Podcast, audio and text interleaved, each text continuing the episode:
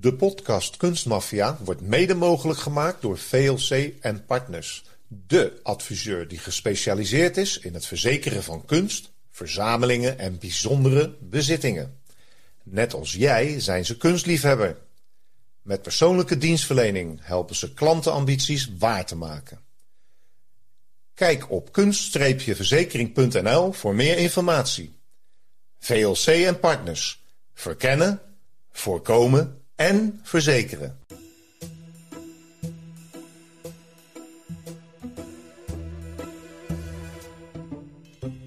Eind 2002 vindt in het museum in Den Haag een tentoonstelling plaats met de titel Diamant, van ruwe steen tot sieraad.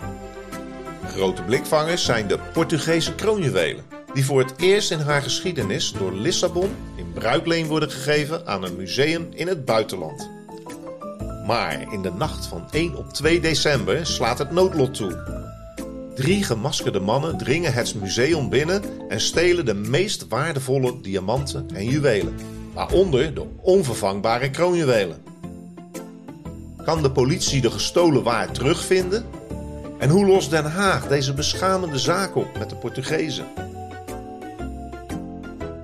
Dit is Kunstmafia, een podcast over roof, vervalsing en zwendel in de internationale kunst- en antiekwereld. Door Rick Bouwman en Robert Tettero. Deze keer in Kunstmafia, zaak 23. De verdwenen Portugese kroonjuwelen.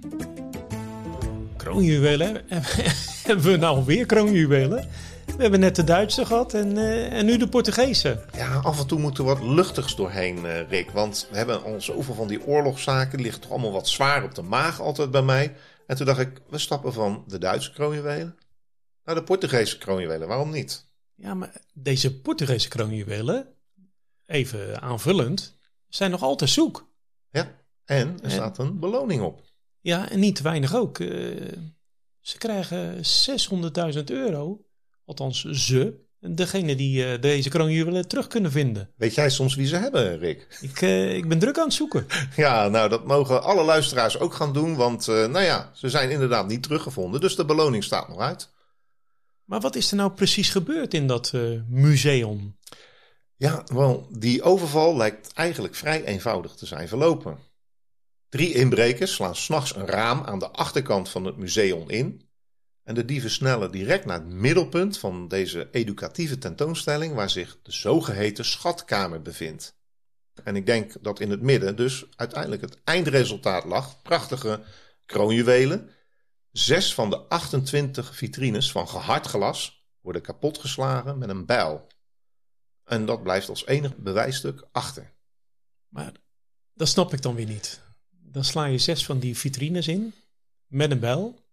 Je neemt alles mee en dan laat je die bijl, die laat je dan achter. Ja, dat ik, is toch bizar?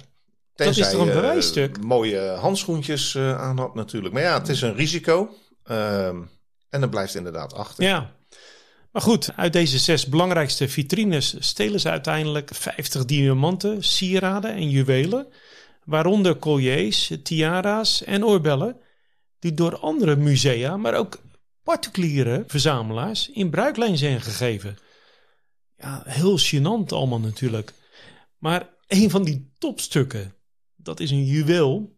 En dat is niet een juweel van Maxima, maar dat is een juweel dat koning Willem III in 1879, ruim 150 jaar eh, geleden, aan zijn bruid gaf. Maar nog gênanter is natuurlijk dat de diefstal van de kroonjuwelen van het voormalig koningshuis van Portugal. Deze waren in bruikleen gegeven door het Palacio Nacional de Aguda. De directie van het museum, ja, die moet de bruikleengegevens officieel met schaamrood op de kaken hiervan op de hoogte gaan stellen. Ja, dan ben ik wel benieuwd, Rick, hoe lang zo'n directeur naar de telefoon zit te staren voordat hij gaat beginnen met bellen. Dat is natuurlijk best wel. ik ja. denk dat hij een dagje gewacht heeft. Ja, een dagje vrijgenomen heeft misschien wel. Maar goed, de politie begint inmiddels een onderzoek. Het is niet helemaal duidelijk hoe de dieven ongemerkt langs de beveiligingcamera's en bewegingssensoren zijn gekomen. Bovendien hebben de twee aanwezige bewakers niets gezien op de monitors. Of het alarm is afgegaan en hoe lang het duurde voordat de politie er was, dat maakt de directie niet bekend. Nou, eh, ik zou zeggen, Rick, het lijkt me allemaal niet zo goed geregeld daar. Nee, als ze dat niet bekendmaken, ja, dan, dan voel je toch, toch wat nattigheid. Ja, inderdaad. En dan probeert die directie ook nog met, eh, met wat uh, zalvende woorden, zeg maar, het uh, een en ander te verzachten. En wat zeggen ze dan? Die stukken zijn zo bijzonder dat elke eigenaar er foto's van heeft laten maken. Op een veiling kun je ze niet kwijt, want iedereen zal deze juwelen herkennen. Ja, dat betwijfel ik. Uh, weet ja. jij hoe elk juweel eruit ziet nee, uh, van je vrouw? Nee, joh. Laat staan dat ik mijn eigen trouwring uh, precies weet te beschrijven. Dus al met al vind ik het wat matig verweer. Ja, inderdaad. Nog geen dag na deze kunstroof wordt bij Royal Costers Diamonds, hofleverancier van verschillende koningshuizen sinds 1860, een ruwe diamant ter waarde van 50.000 euro gestolen. Koster Diamonds is de leidende kracht van het meer dan 400 jaar oude diamantslijp- en handelscentrum in Amsterdam. Het centrum van de diamanthandel ligt nu in Antwerpen, maar tot de Tweede Wereldoorlog in Amsterdam. Maar goed, die diamant die wordt gestolen heeft een naam, Lucalan, eh, op klaarlichte dag. De verdwijning van deze opmerkelijke steen wordt pas ontdekt nadat een groep eh, bezoekers ja, ik weet niet of het kopers waren, Rick, of dat het uh, een, een, een, rondleiding was, uh, op bezoek was geweest. De directie zegt, de steen was ondanks de bewaking plotseling verdwenen. Ja, dat klinkt een beetje als de Pink Panther. Ja, zeker. Die kwam vanuit het midden van, uh, van de ruimte naar beneden. Ja, zo die stolp omhoog en dan die steen weg. En de Pink Panther is natuurlijk ook een beetje onze achtergrondmuziek. Zeker. Maar was er een link tussen deze twee? Nou ja, dat weten het museum ze en uh, deze koster. Uh, maar de Diamond. politie die begon gelijk een onderzoek om dat natuurlijk ook te controleren. Want ja, dat is ook een diamant. Maar het, uh, het was helemaal een drukke week, want voor de dievengild althans. Want nog geen week later worden er twee schilderijen uit het Van Gogh Museum gestolen. En een verband tussen deze kunstroof is, is nooit bewezen ten opzichte van de museum in Amsterdam, de diamantroof. Maar die inbraak in Van Gogh, die gaan wij natuurlijk wel nog een keer in het derde seizoen van Kunstmafia in detail behandelen. Want het is echt een geweldige zaak ook. Ja, en, maar en, dit even terzijde. Ja, toch een heel kort stukje dat een overeenkomst kan zijn. Ook hier werd het gepanzerd glas kapotgeslagen met een uh, moker. Ja, mensen moeten daar even, even twee, drie maanden op wachten voordat ze het hele verhaal hiervan krijgen te horen. Maar goed, de Portugese kroonjuwelen blijven onvindbaar. Na drie maanden sluit de politie dan ook het museum af, want grondig en uitgebreid onderzoek heeft geen concrete resultaten opgeleverd. Al dus een woordvoerder van het Openbaar Ministerie in Den Haag. Ja, dus die geven het een beetje op, maar dat doen de verzekeraars niet. De totale waarde van de buit is vastgesteld op 6 miljoen euro. De verzekeraars zijn bereid om 10% van dat bedrag uit te keren voor de tip die leidt tot het oplossen van de diamantroof. Oftewel, de terugkeer van alle gestolen waar. Dat is die 6 ton. Ja, 10%, 6 ton.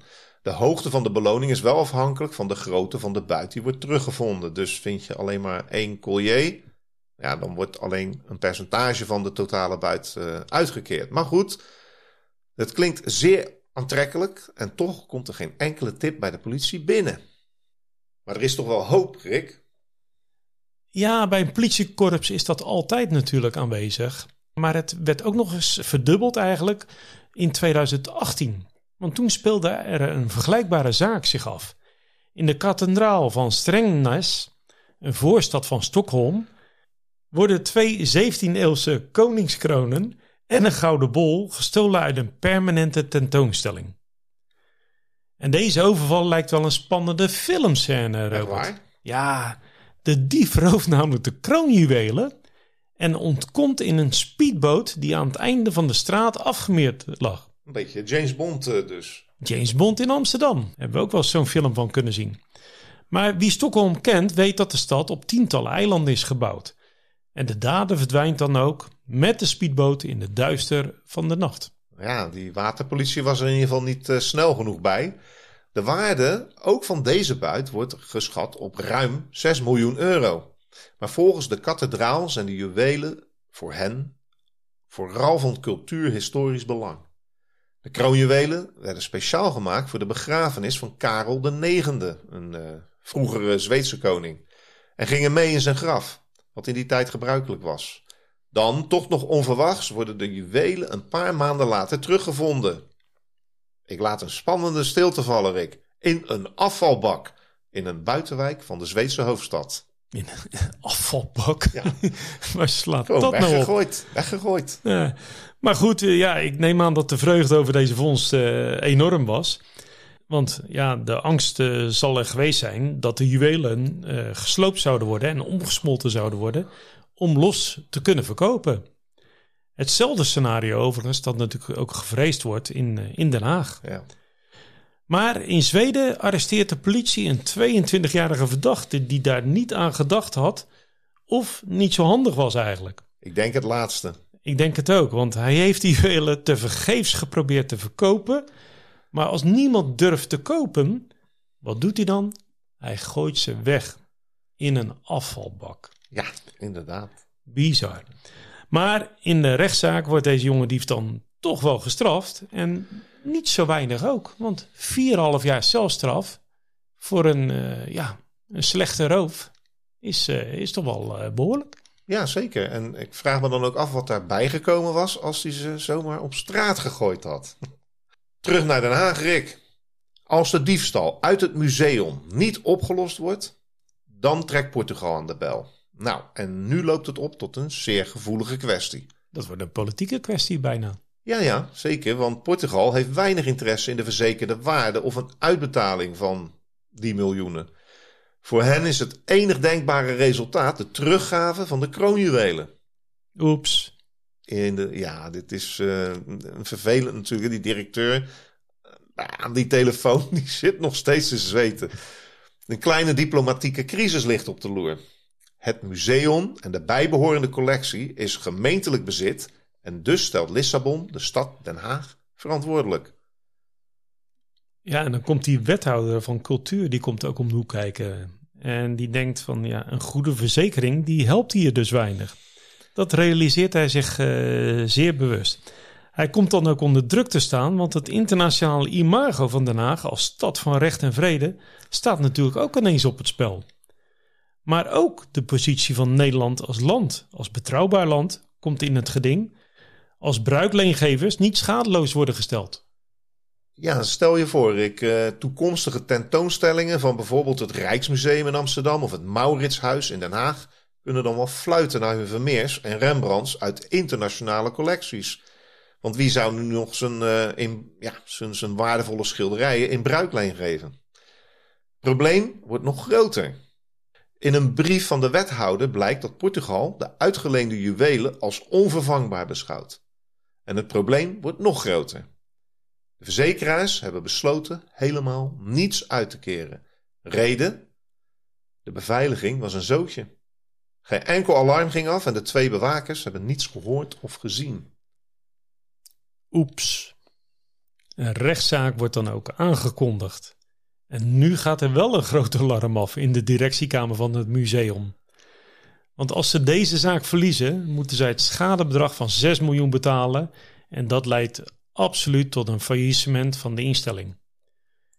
Er komt een schikkingsvoorstel. De tussenpersoon betaalt 30% van het schadebedrag. En de verzekeraars nemen 50% voor hun rekening. En het museum zelf zal dan 20% voor hun rekening moeten nemen. De advocaat van de directie adviseert op dit voorstel in te gaan. Het museum krijgt dus alsnog een rekening van 1,3 miljoen euro gepresenteerd. Ga er maar aan staan. Er is nog een probleem. Het museum kan zo'n bedrag helemaal niet betalen. Ze hebben maar 23.000 euro reserve op de balans. Oh, dat scheelt niet zoveel, toch? Nee, het Rijk, Nederlands Rijk, neemt geen verantwoordelijkheid. En dus zal de gemeente Den Haag moeten schokken. Het museum krijgt een terugbetalingsregeling van vele jaren in het vooruitzicht. De directie blijft van mening dat de beveiliging goed was en is. Toch treffen ze alsnog extra maatregelen om de beveiliging, tussen aanhalingstekens, verder te optimaliseren. Ja, dan was het wel uh, goed geregeld al. Ja, ik denk dat ze zelf misschien ook wel dachten van, nou ja, niemand heeft wat gezien, niemand heeft wat gehoord. Vreemde zaak. Uiteindelijk doet ook Portugal een klein beetje water bij de port. Ze nemen genoegen met de volledige tegenwaarde van de gestolen kroonjuwelen. Nou, dan uh, zijn ze spekkoper geweest, toch? Ja. Maar dan in 2008 doet de Haagse politie toch nog een allerlaatste poging om deze zaak op te lossen. Ze plaatsten een filmpje online op de politiewebsite met alle informatie van het onderzoek. En de, de, ja, de burgers kunnen op de weblog meedenken met de politie. Wisdom of crowds is hier de theorie. Grote groepen mensen kunnen onder de juiste omstandigheden bijzonder intelligent gedrag vertonen. Al dus de politie.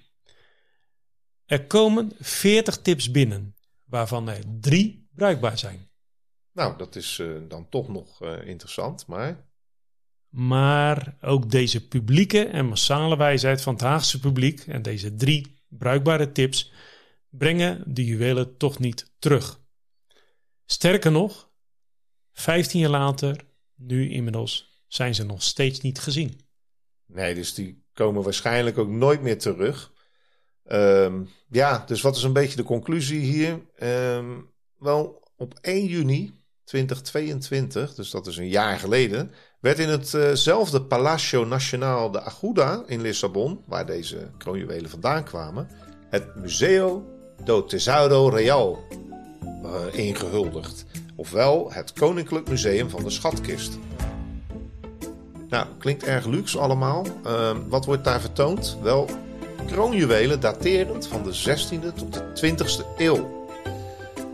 Weet je hoeveel, Rick? Uh, ja, ik heb het uh, gelezen. Meer dan duizend. Meer dan duizend kroonjuwelen. En ik ben benieuwd of ze die eigenlijk wel voldoende verzekerd hebben.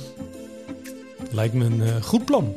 Lijkt me zeker een goed plan. En die paar die dan gestolen zijn, zou ik bijna zeggen: Nou, Portugal, we hebben nog zat zonder koningshuis. Luister jij graag naar Kunstmafia en wil je Rick en Robert ondersteunen? Ga dan, als je wat kan missen, naar fooiepot met een d.com slash kunstmafia. En geef daar een digitale fooi. Dus fooiepot.com slash kunstmafia.